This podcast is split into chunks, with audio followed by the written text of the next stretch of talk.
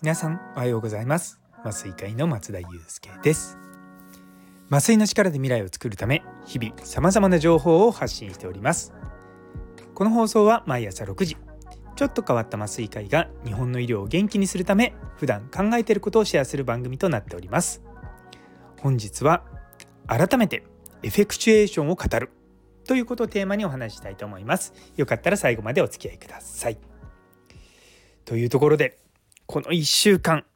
ずっとですね、私のこのエフェクチュエーションに付き合ってくださり本当にありがとうございます。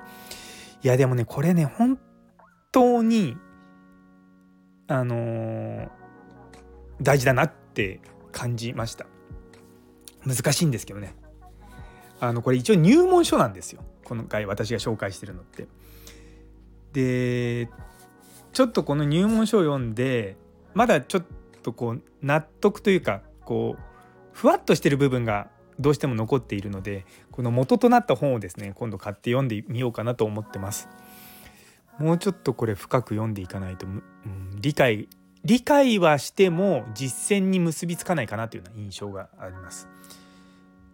でそもそも論なんですけども、こう今までのこうビジネスとかそういったものって、こう因果論っていうのが中心なんですよ。こうすればこうなるだろうって。でカタカナで言えばコーゼーションっていうんですね。コーザリティとか言ったりとか、そういうなんていうか、因果関係があるかどうかっていうところがすごいポイントだったんですね。でも実際の社会ってこうめちゃめちゃ不確実性が高いんですよ。で論理的なこう実践が結局こうなるだろうって、こう過去の実例とかからやってみてもうまくいかないってことがままにあるわけですよね。でそれをどうしてこうかっていうのがこのエフェクチュエーションなんですよね。だからこの不確実な部分をどうこう改善していくのかっていうところにこう考えが注力されているので、いわゆる物価と呼ばれるこの不確実性の高い時代にめちゃめちゃ合ってる気がします、私は。でこれって実は私の本職でもある医療にもちょっと通ずるところがあるかなと思っているんですよ。っていうのも、今もうこう僕らの世界ってEBM、 エビデンスベースドメディスンって言ってですね、こう科学的根拠に基づく医療っていうのがすごく推奨されているんですね。でそれはすごい正しいんですよ。でも実際にそれがでも実践できていなかったりすることっていうのはあるんですね。極端な例言いますと、血圧が高い患者さん来ました。でお医者さんから薬を処方されました。でも次の外来の時も血圧があんまり変わってない。おかしいなと思って、お医者さんがじゃあ別の種類の薬を足しましょうみたいなことするんですよね。で実は患者さんがその薬を飲んでなかったみたいなこともあるんですよね。実はうち家内が薬剤師で、以前調剤薬局とかいわゆる門前みたいなところで働いていたんですね。で結構言ってたのが、患者さんがお医者さんの出した薬を飲んでないことがある。それってでも医者の僕からするとそんなのありえないでしょって思っちゃうんですけども、実際そういうのをたくさん聞いたんですよね。でも患者さんは医者に言い出せない、この薬自分にちょっと合わないからとは言えなかったりとかする。でもやっぱそれってなんていうのかな、こう不確実って言い方変ですけれども、予想外のことなんですよね、僕らにとっては、医者にとっては。でもやっぱりこう薬を飲まないっていうのには、やっぱ患者さんにも何かポリシーがあったりするんですよね。でやっぱそこを理解して、なんで飲みたくないのかとか、でそれをちゃんとこう説明するっていうのが本当は大事なんですけれども、日本の外来みたいにこうたくさんこう患者さん見ないとこう利益が出ないようなモデルになると、そこでちゃんと向き合って話すってことがなかなかできないんですよね。もちろんすごく丁寧な先生はそういったことされるんですけども、みんながみんなそういうことをしてないっていうのも現実問題としてはありますね。いやだからこうエビデンスにのっとった医療をやればいいかっていったら、実はそうではなくて、エビデンスにのっとったプラスそこに、行動経済学じゃないですけども、その患者さんのこの動機とか、そのモチベーションとかまあ、果てはその人が何にも思ってこう人生を楽しんでるのかとか、まあ、そういったことを含めてやっぱ考えていかなきゃいけないんですよね。でそれがちょっと私がそのカナダで結構やってたそのクオリティインプルーブメントっていうそのまあ品質を改善するっていうところなんですよね。そこはですね、実はその EBM エビデンスベースドメディスンだけじゃなくて、そこにやっぱりこういろんな要因が働いたりするんですよ。まあ、極端な話を言うと、なんかめちゃめちゃエビデンスのある針の治療とかがあるんですよ。手術終わった後に気持ち悪さを予防するのに針をこう手首のところに刺して電気を流すとですね、吐き気がめちゃめちゃ抑えられるっていうのはこれはもう科学的に証明されてるんですね。でもじゃあ実際にそれを実践でやってるかって言ったらほとんどやってないんですよ。なぜならばそういった鍼灸のプロフェッショナルの人が手術室の中で働いてることなんて皆無なんですよね。だからやっぱりそういったのって論理的には正しいんだけれども実践は全然されてないっていうことなんですよ。やっぱそういうのって結構世の中たくさんあってですね、私はそのいろんな研究をする中で意味のある行動につながる研究をしたいんですね。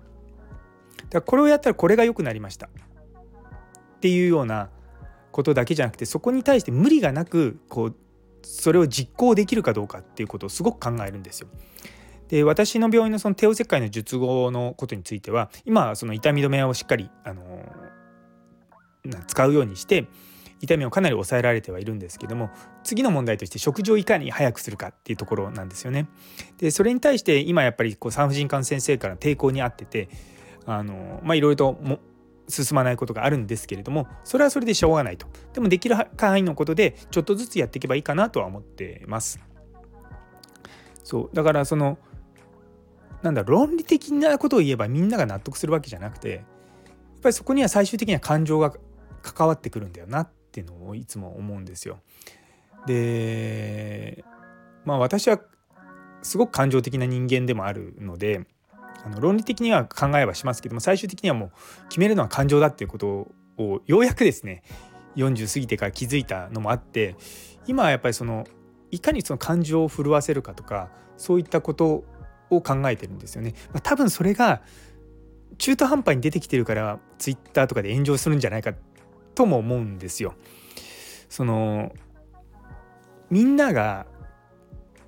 今のままでいいと思ってたりとか、このままで問題ないと思ってるけども実はそこに問題があるんだよっていう風な提供をすると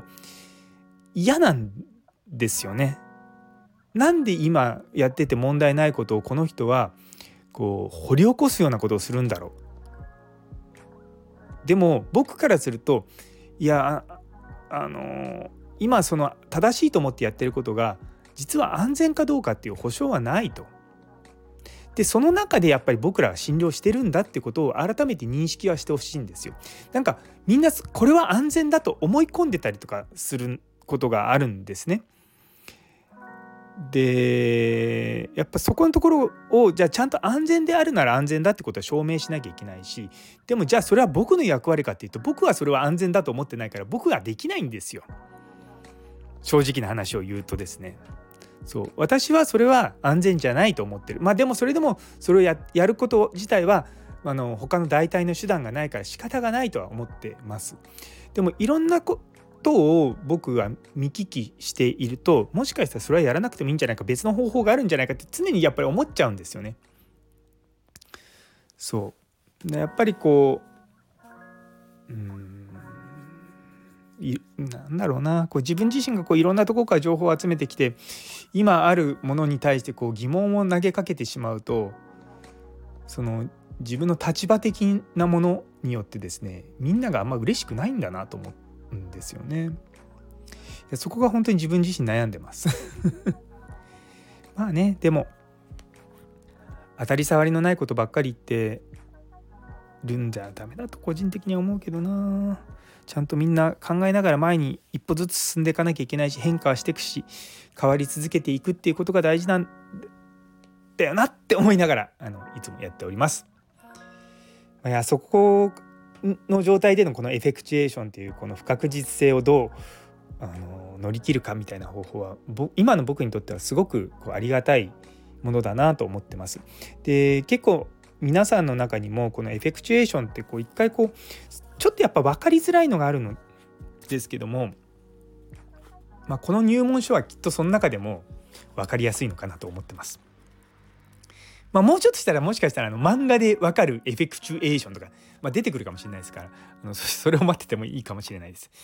でも一つこの5つのこの原則、手中の鳥の原則、許容可能な損失の本数の原則、レモネードの原則、クレイジーキルトの原則と飛行機のパイロットの原則、それぞれ意味があるものではあるので、特に最初の手中の鳥と許容可能な損失についてはすごく分かりやすいと思うので、分かりやすいところから実践していってもいいのかなというふうに思ってます。いやでもこれ本当におすすめでした。結局私この本じっくり理解しながら読んだんで1週間ぐらいかかっちゃったんですけども、いやめちゃめちゃ良かったですね。なんでまたちょっとここからさらに複雑な方に行こうかなと思っております。というところで、最後まで聞いてくださってありがとうございます。昨日の